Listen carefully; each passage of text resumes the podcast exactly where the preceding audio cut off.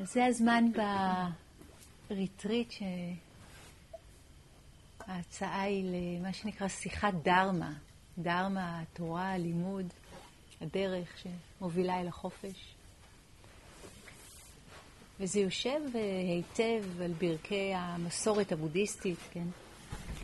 אבל הרבה לפני, הרבה לפני הבודה, ישבו מי יודע כמה דורות וכמה אין ספור אנשים, נשים וגברים, והקשיבו לדבר הזה שנקרא דרמה, כי משהו בפנים אומר, זה טוב, לשם אני רוצה, רוצה ללכת, לשמוע, לדעת. אז אני רוצה לחלוק אה, כמה מחשבות שעלו לי בזמן האחרון, ובכלל במחשבה על הריטריט הסופר מיוחד הזה. אנחנו עושים פה ריטריטים בעלי אדמות פעם בעונה, לא כולל חורף. אז יוצא פחות או יותר שלוש פעמים בשנה, נכון? איכשהו. וריטריט הסתיו שאנחנו נמצאים בתוכו, הוא כבר התחיל עם אה, מי שמכירה או מכיר ומחובר לסימנים האלה. uh, it's very auspicious. אני לא יודעת אפילו איך לתרגם את זה לעברית. זה מלא חסד, מלא זכויות, auspicious, איך נתרגם? הגשם הרך הזה שהתחיל, והברקים, ראיתם את הברקים? וואו. והטמפרטורה מקסימה, והכל ככה שקט, שקט, שקט, והירח עוד לא, עוד לא עלה, אז יכול להיות שנזכה לראות uh, כוכבים אולי, אפילו דרך הקצת עננים שיש כאן. וזה בכלל לא מובן מאליו בשבילנו כבני אדם בעולם המודרני, ה-so called מערבי, למרות שאנחנו פה מזרח תיכון, כן, אבל תרבות היא אותה תרבות כבר ברוב המקומות בעולם. להיות ככה חשופים לאלמנטים, להיות חשופים ככה לה...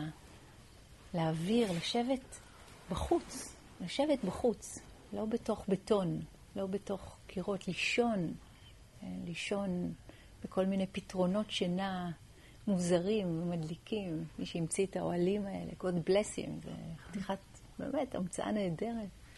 אז חלק ישנים באוהלים הפרטיים שלכם, חלק באוהל גלמפינג, חלק בבית הבוץ. זה צורות אחרות של שינה.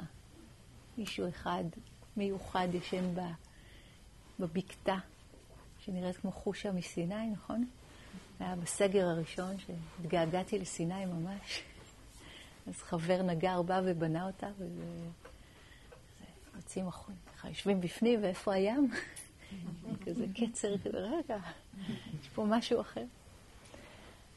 אבל מה קורה ל-body, mind, heart, לגוף, לב, תודעה שלנו, כשאנחנו שמים את עצמנו ממש פיזית בצורה אחרת בעולם? אנחנו לא בתוך הביטחונות, או so called ביטחונות שאנחנו רגילים כמו לאזוק את עצמנו לאזורי הנוחות שלנו, שבתכלס הם לא כאלה נוחים, אבל הם משדרים לנו אשליה של ביטחון. ומה הולך לאיבוד שם? אני מציעה את השאלות כשאלות פתוחות להרהור וחקירה. ומה אנחנו מוצאים כשאנחנו שמים את עצמנו ב setting אחר, כמו זה למשל. אנחנו פה באולם המעבר, באולם המדיטציה, שהוא בכוונה לא בניתי אותו. בכוונה השארתי אותו ככה, פתוח, כמו סוכה. ככה למדתי בהודו, בריטריטים. ישבתי בתוך סוכות כאלה ויותר רעועות. ואם אנחנו קוראים את הדרשות מלפני 2,600 שנה של הבודה, הוא דיבר על זה שהמתרגלות והמתרגלים והוא, הם יצאו החוצה ו... והיו חשופים לאלמנטים, ישבו תחת עץ או בין שורשי עץ, אני יכולה לדמיין אה, את העצים הענקיים האלה, אה, בניאן, נכון? עם שורשים כאלה, הם יפהפיים, שמי מתלפים. יש פה אחד כזה קטן, אולי מתישהו יהיה אחד כזה גדול. אולי זה בכלל יהיה בדור הבא ואף אחד מאיתנו לא יזכה. אבל עדיין זה יכול ככה להצית את הדמיון. או בתוך בקתה ריקה, עשויה ככה, קנה קש, בדיוק כמו ה... בקתת נחת רוח הזאת, זה השם שלה, כי לפני איזה שנה, מתי זה היה? הגיע הגנן של המושב לעזור לי קצת בכל מיני דברים, וככה פעם ראשונה שהוא ראה את הדבר הזה, והוא לא הבין מה זה, והוא שאל אותי מה זה מדיטציה, ווואו, שברתי את הראש איך להסביר, ו... ואז הוא אמר, אני מבין, זה בשביל נחת רוח. אז ככה, הבקתה הזאת קיבלה את השם שלה, נחת רוח. מה זה עושה לגוף שהוא מסכים לצאת מהמתח הזה של... זה לא בדיוק הטמפרטורה שאני רגיל או רגילה במזגן או במכונית, או... ואיך זה מרגיש להיות חשוף פתאום ככה לאוויר, ולא לדעת אם ירד גשם הלילה ומה יהיה עם האוהל. לא בשביל להלחיץ אף אחד. מה, יכול להיות? מקסימום מים. ואיך נשען? האם נשען? אולי יש דברים שמלחיצים או מפחידים חלק מהאנשים. ובתוך כל זה אני רוצה להשאיר שוב את ההזמנה הפתוחה לחלק הזה של הבר בתוכנו. ששמענו קודם את התנים מייללים, ואז את מנג'ו וטרה, שזה שתי הנסיכות האלה לידי, מתחילות לילל איתם, כי זה נוגע בחלק בר שבהם, ומזכיר משהו, וישר, הופ, התנועה הזאת. ומה נוגע בנו, בחלק הבר שבנו, ומה, במה אנחנו נזכרות, במה אנחנו נזכרים. אז כמו שכולכם ראיתם, חלקכם הייתם פה, חלקכם ראיתם את זה תוך כדי, הייתה פה הפקה ממש מעניינת רגע לפני שהריטריט התחיל, והגיעה לפה מתנה ממש גדולה מפסטיבל שנקרא מידברן. הגיעה לפה מתנה ממש גדולה של אה, צדפה ענקית. ענקית, ענקית, ענקית. שכשאני ראיתי אותה, הייתי במידברן, כשאני ראיתי אותה, היא הייתה חלק מהקמפ שהייתי בו, הם הקימו אותה, הם בעצם בנו אותה במשך שלושה חודשים, כל יום שבת, הרבה אנשים הגיעו לסחור בצפון הארץ, אחרי אנדור, וכל שבת הם בילו בלבנות אותה. כי היה, היה למישהי, מה היה? רעיון שהיא רוצה לעשות צדפה כזאת. אז ישר המהנדסים שבחבורה התארגנו על איך ומה ומו, וכולם באו ונתנו ידיים, ווואו, והנה. והנה אפילו הגיע לכאן, כי האנשים האלה אמרו, כן, זה טוב שיהיה לה שימוש. זה טוב שעוד אנשים ייהנו ממנה, שהיא לא סתם תהיה זרוקה איפשהו, או תתפורר ותלך לזבל, או לא יודעת איפה. אנשים יוכלו לשבת בפנים ולתרגל מדיטציה, ואני כל כך התרגשתי. זה היה ימים של הפקה, למדתי על שינוע, מה שלא היה לי שום עניין ללמוד, תאמינו לי. איזה, איזה משאית יכולה לקחת, ואיזה מנוף, ואיזה... למדתי על כלי שנקרא... אוי, לא שכחתי את השם שלו. מניטו, מניטו, מניטו. מכירים? יאללה. טלסקופי. מה לא ביררתי בימים האלה? הדבר הזה קרה פשוט ככה, ככה, ובקלות, ובנועם, ובטוב, ועם המון המון עזרה של הרבה מאוד שכנים פה, שבאו ועזרו. בשבע בבוקר היה פה שכן שבא עם הבובקט שלו ואישר את השטח, וחתך את הבננות, ובא שכן אחר שעזר, וכזה וזה, ובא שכן אחר שניהל את הדבר הזה והתקשר לבעלים שלה, והכל מטוב לב, הכל מתוך שמחת הנתינה. זה כל כך כיף לדעת את זה, ובגלל זה אני מספרת, כן, שזה... ראיתם, ראיתם אולי את הדבר הזה. ואני, ואני סיפרתי למי שהיה פה, שהולך להגיע משהו מדהים, ולא הסכמתי לגלות לכם מה זה. משהו מדהים, משהו מדהים הולך להגיע. אז אנשים התחילו לנחש, פסל בודה ענק. לידור אמר, כמה מורים מהודו יגיעו. כריסטופר יגיע. הבאת עיזים. אנשים יודעים שזה החלום שלי, אבל, אה, אבל זה לא החלום שלי לחלוב אותם או לצאת אותם למרעה כל יום, כי אין לי, אין לי את הזמן לזה. אז מה זה יכול להיות? מה זה יכול להיות? מה זה... זה הרגיש לי קצת כמו סיפורים שמספרים על האינדיאנים, שהספרדים הגיעו עם הספינות שלהם, האינדיאנים לא היה להם, לא היה להם קונספט של הספינות, הם לא ראו אותם, נכון? שמעתם את ההשערה הזאת? מה זה יכול להיות? ואם נתקרב רגע ל image הזה, להצדפה, אני חושבת שזה... זה לא סתם ריגש אותי כל כך לראות אותה, וגם הייתי בה כל יום, כל, כל יום באתי לבקר אותה, בתוך, היא הייתה שם בתוך המדבר. מה שרואים עכשיו זה עוד לא הדבר ככה full on, יש לה, יש לה מלא אורות פיות כאלה כחולים, ומוזיקה, ו... וואח. כן, כן, לגמרי מנג'ו. ואני רוצה רגע להסתכל איתכם ביחד על הצדפה. יש uh, סופרת נהדרת בשם רחל נעמי רמן, שכתבה כמה ספרים טובים, uh, ברכות צבי וחוכמה משולחן המטבח. באחד מהספרים האלה היא כותבת, אני חושבת שזה אולי אפילו הכותרת של הסיפור, סיפורים קצרים, נורא נורא יפים, מלאי השראה. מסירות, השתייכות, היא קוראת לזה. כותבת, כמו שפנינה היא תגובת הצדפה לסבל. פנינה היא תגובה של הצדפה לסבל. מה מסתבר? מה מסתבר? וזה היה המיצג, זה מה שהם בנו וזה היה הטקסט שהם שמו שם. הצדפה זה מין יצור כזה מאוד מאוד מיוחד. מצד אחד יש את, ה...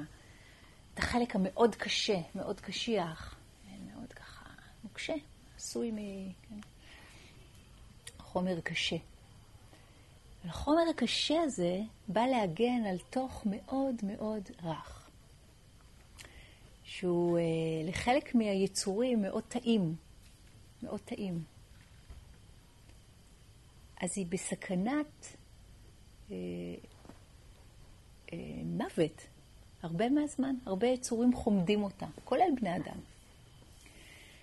אבל בכל זאת, היא לא יכולה להישאר רק סגורה כל הזמן, היא צריכה להתקיים, היא צריכה אה, לאכול, היא צריכה לשתות, אני לא יודעת מה צדפות עושות, איך הן עושות את זה, אבל משהו בה חייב להיפתח קצת כדי לתת לחיים לעבור דרכה, כדי לתת לגלי הים לעבור דרכה. אולי היא אוכלת פלנקטון, לא ביררתי את זה עד הסוף, אבל משהו בה פתוח כדי לתת למים בכל זאת לעבור.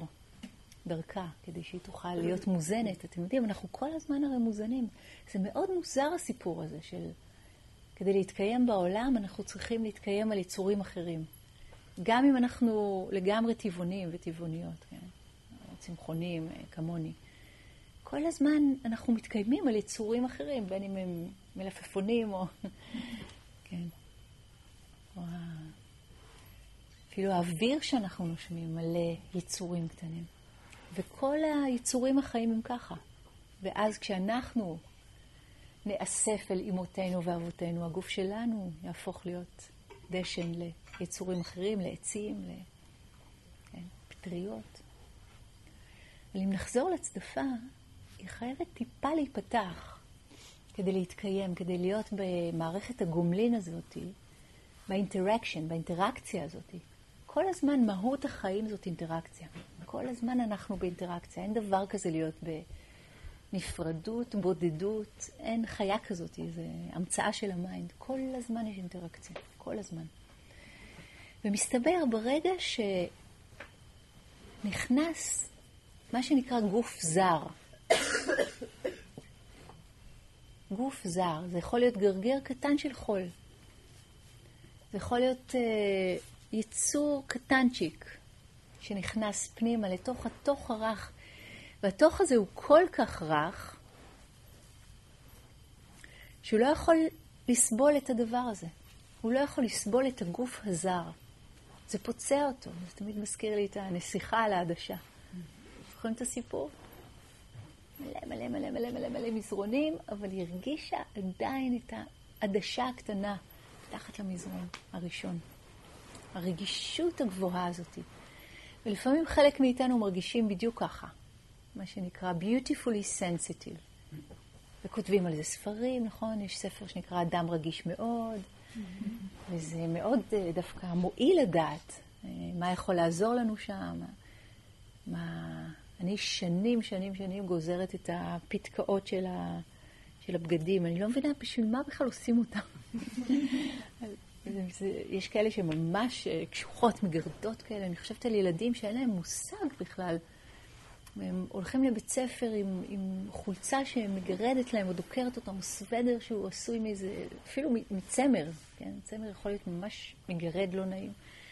והם יכולים להיות עצבנים כל היום, ויקראו להם אה, הפרעת התנהגות, או את כל השמות שיש היום, וזה בסך הכל פתקה קטנה. בסך הכל רגישות שצריך לדעת איך להתנהל איתה בעולם הזה, כמו שהצדפה לומדת להתנהל עם הרגישות היפהפייה שלה. כי מה שהרגישות הזאת עושה, ברגע שנכנס הגוף הזר, הצדפה מתחילה להפריש חומר שנקרא קונחיאלין, ומצפה את הגוף הזר בחומר הזה שמופרש ממנה. עוד שכבה ועוד שכבה ועוד שכבה ועוד שכבה, וככה נוצרת פנינה. פנינה. ככה נוצרת פנינה. מדהים, לא? מסתבר שפנינה היא התגובה של הצדפה לסבל, לכאב. ואם נסתכל על זה רגע, כמה דברים אנחנו יכולות ויכולים ללמוד מזה, עלינו, על העולם. בואו נתחיל מעצם העובדה שנכנס גוף זר. אז לי זה ישר מזכיר את המשפט, Strangers are friends we haven't met yet. שזרים הם אה, חברים שעדיין לא פגשנו. אבל תראו מה היא עושה, היא לוקחת את הזרות והופכת אותה לשלה. הופכת אותה לשלה. בעצם, לי זה מזכיר גם תהליך של הריון. נכנס משהו ומתחיל לגדול משהו בעזרת הגוף האנושי, והוא הופך להיות שלנו, ואז הוא בחוץ. נורא מעניין הדבר הזה שקורה. במה שנקרא חיים. אתם, אתם איתי עם הדימויים האלה? הזר מפסיק להיות זר. ולא רק שהוא מפסיק להיות זר, הוא הופך להיות דבר כל כך יפה וכל כך נחשק. כל כך נחשק. היופי שנוצר מהכאב. ואם נסתכל, אם נסתכל על זה רגע בעוד מבט,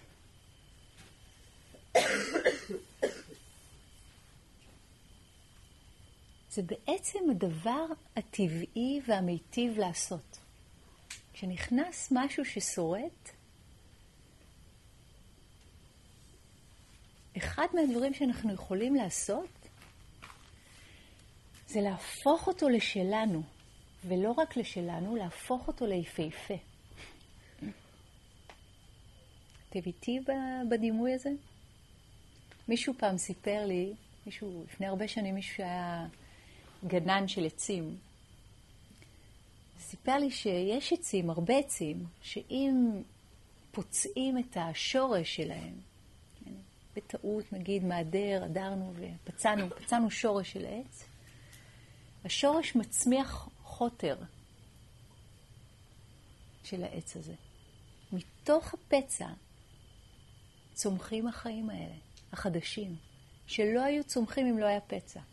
זאת אומרת, מה שאנחנו נראה כפצע ובתודעה האנושית כשלילי, כמסוכן, כמשהו שחייבים לטפל בו, במה שנקרא הטבע או חיים,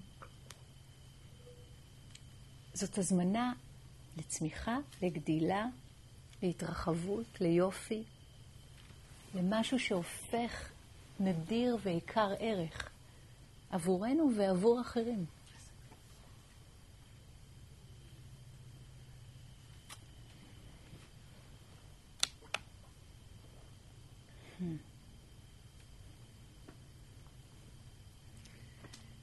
אפשר להסתכל על המקומות האלה שבהם אנחנו מסרבים, מסרבים להפוך משהו לפנינה, מסרבים להפוך כאב ליופי, משמרים את הכאב, זוכרים את העוולות, ממשיכים לשמור בתוכנו חדר קר של זיכרון, שלא נשכח ולא נסלח. מסרבים להצמיח אולי חוטר.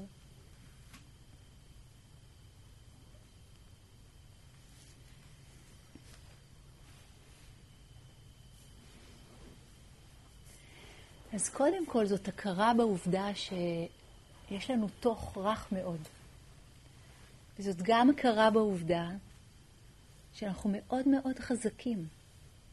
השריון של הצדף, של הצדפה, מאוד חזק, ויש לה גם יכולת להתערק. נכון? ככה, אומרים שזה אפילו יכול להיות ממש מסוכן. משהו מאוד חזק יכול להתערק. אנחנו הרבה פעמים בכלל לא שמים לב, או לא יודעים, או לא, לא, אולי לא רוצים לדעת את העוצמה שלנו ואת הכוח שלנו. ותראו את שניהם ביחד, את הכוח, את העוצמה, את החוזק, יחד עם הרכות, רכות, רכות, והעדינות, עדינות, עדינות, והרגישות המאוד גבוהה. הם הולכים ביחד, הקשיות הזאת והרכות הזאת, הם שניהם הצדפה. הצדפה היא שניהם, היא לא יכולה להיות רק משהו אחד מהם. אחד משרת את השני.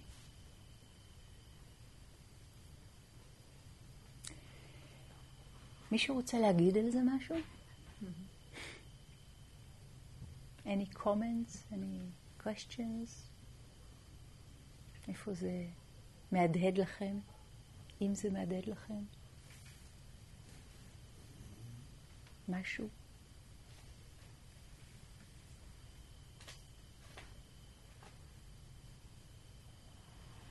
אני יכולה לשתף. כן, טליה. זה מזכיר לי שאני כבר הרבה זמן בוחנת את השאלה איך אה, להתייחס אה, לבת שלי כשהיא מרימה אליי את הקול או מדברת אליי בצורה לא נעימה. ניסיתי כל מיני דברים. יש לנו מומנט של בר, ותכף מנג'ו וטרה יצטרכו.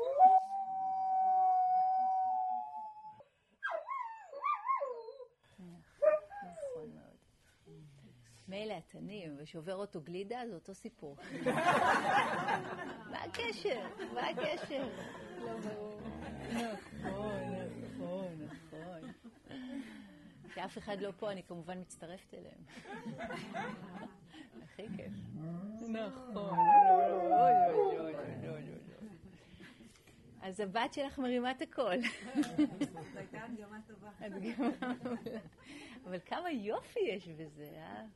ועוצמה. עוצמה. וגעגוע. אני שומעת תמיד את הכמיהה, את, ה, את הכיסופים של... אה, למה, למה הן עושות את זה? זה נורא מעניין.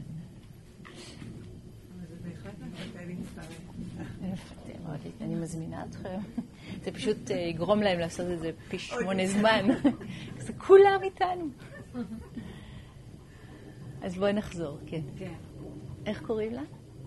אלה. אז אלה מרימה את קולה? כן. ולפעמים זה נהיה מאוד מאוד לא נעים, אה, ממש תוקפני. אמ, בקיצור, ניסיתי כל מיני דברים, ואף אחד מהם לא הרגיש לי נכון. ואז ניסיתי ככה, עשיתי איזו התבוננות אה, עוד יותר עמוקה החוויה שלי מול הדבר הזה. ו... וגיליתי ש... ש... שהחוויה שלי זה שאני קטנה ומושפלת. ואז אמרתי, ו... ו...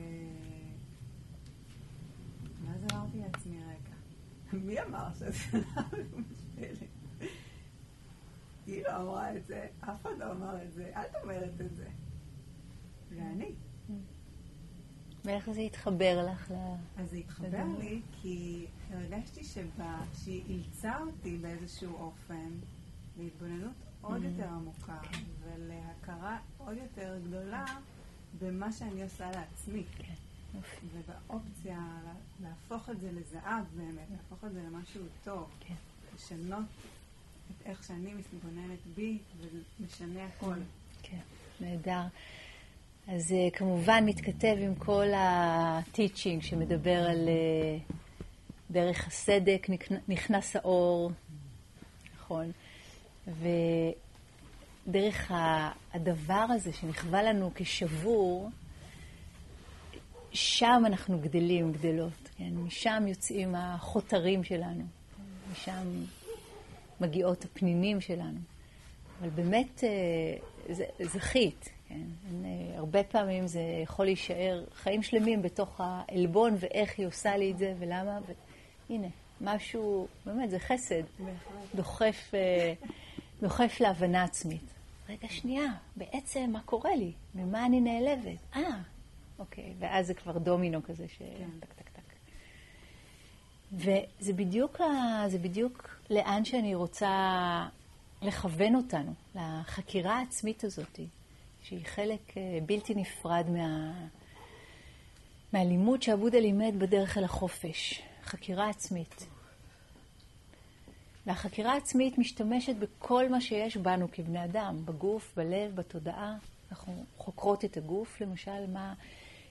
כשאני מרגישה רגש מסוים, איך זה מרגיש בגוף? רגע, שנייה, ואז הרבה פעמים הגוף יספר לנו, הרבה לפני שנבין בכלל מה, מה שלומנו, הגוף יספר משהו. כן?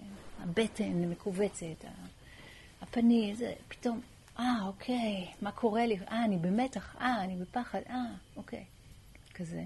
לפעמים זה עד כדי כך פשוט, ולפעמים נצטרך ממש שכבות ארכיאולוגיות שם לחפור, אבל אין ספק שלא היינו זזים, רוב הסיכויים שלא היינו זזים, אם לא היה כואב לנו.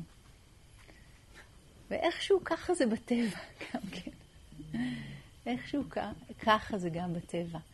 אז אני, אני רוצה להציע את זה בתור מחשבה, בתור view, בתור רעיון, להרהר בו בזמן הזה, שאנחנו כאן בריטריט. מה זה הדבר הזה שאני, כל אחד מכם, כן, נמלט ממנו? מה, מה אני לא רוצה לפגוש? מה זה, מה זה מרגיש לי מכאיב מדי, מעצבן מדי, לא מתאים מדי, קטן מדי, גדול מדי? מה ש, כן, מה שעולה לכם בדוגמה. ומה המתנה שלו? מה הוא יכול ללמד אותי באמת באמת לעומק? האם אנחנו בכלל מוכנים להסתכל על המקומות שמפחידים אותנו, למשל, באופן הזה? במקום לראות את הגוף הזר כגוף זר ותו לא, וזהו, וסגרנו עליו, סתמנו עליו את הגולל, הוא רק זר, ועכשיו צריך לצאת למלחמה או למאבק מולו. במקום זה, להסכים להכניס view אחר שאומר, וואו, יש פה עניין. יש פה אולי חבר שעדיין לא פגשתי באופן הזה. ומשהו בי יודע ליצור מזה פנינים. זה לא מפה, לא מהשכל. משהו באנושיות שלנו יודע ליצור פנינים מהפצע.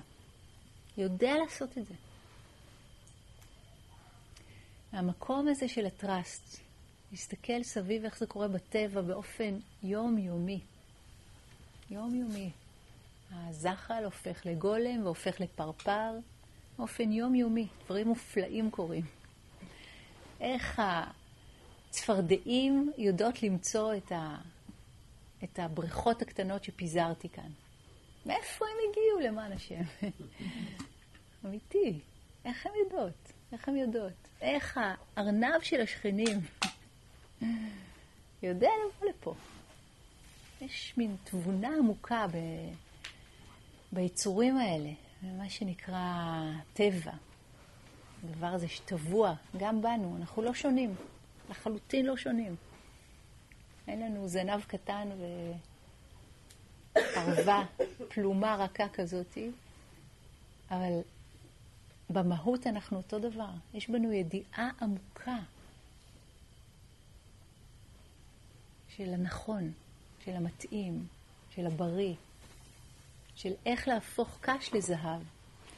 אז האלכימיה הזאת של הנפש, להזמין אותנו לפתוח, לפתוח את ה mind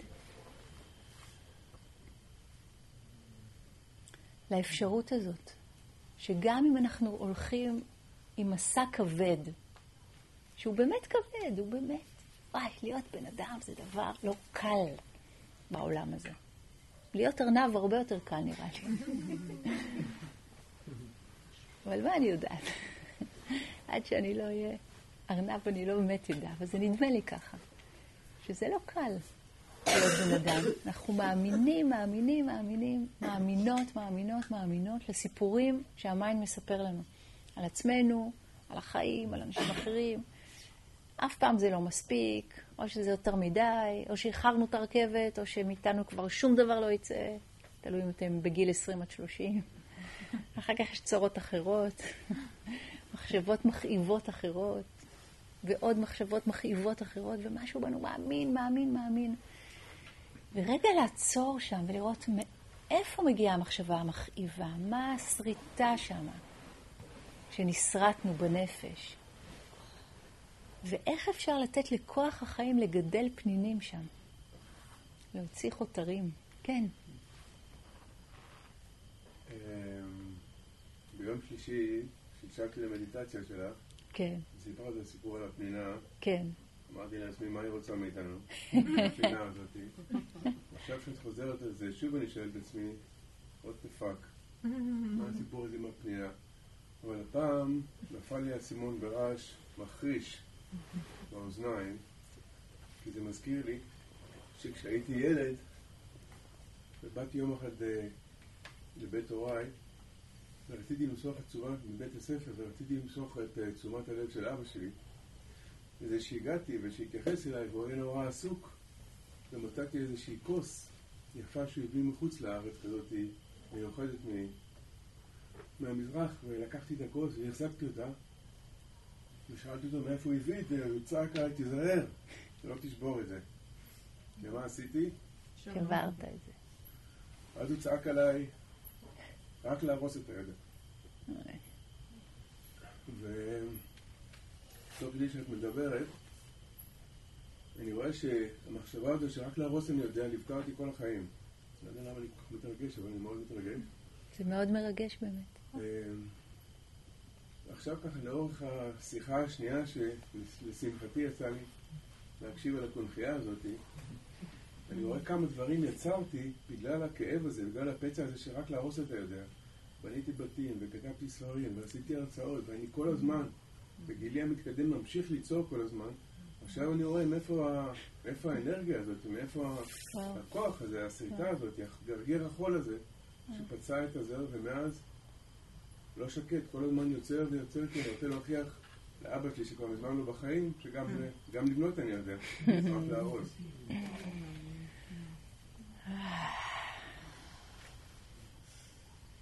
איזה יופי. וואו. אז משהו בנו יודע להגיד את הדברים הנכונים בזמן הנכון, וההתרגשות היא סימן שלוחות טקטוניים זזים שם. אה? זה מה שהם עושים, הם יוצרים את המכתש הגדול ואת השבר הסורי-אפריקאי ואת כל הסרט הזה. איזה יופי. השתבח שמו.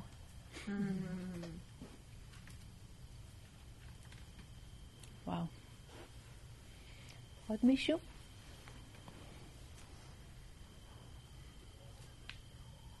רז? חשבתי שהרמת יד.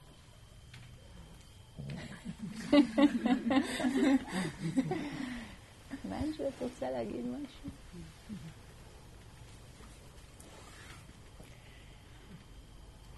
אז בואו נשב עם המילים האלה, עם הרעיונות האלה ועם הנדיבות הזאת של השיתוף של מי ששיתף. ניתן לעצמנו את החסד הזה של הסבלנות.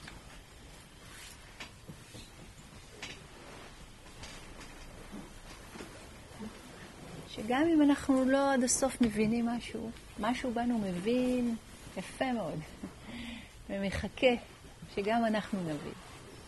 כל החלקים יגיעו למקום.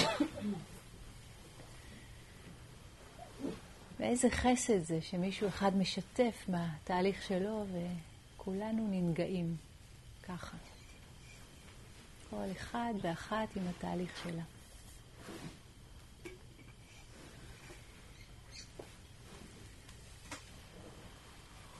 אפשר לשים לב ללב שרוגש, לגוף, לנשימה.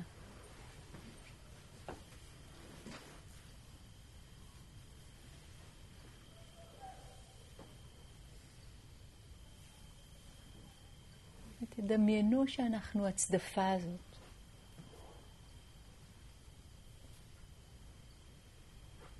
מה שרט אותנו? ומה נולד שם בזכות זה?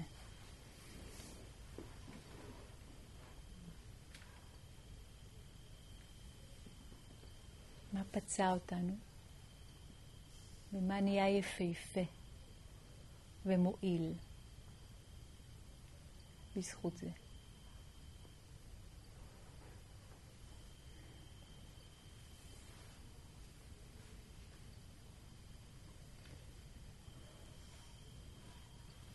יפהפה ומועיל בזכות זה.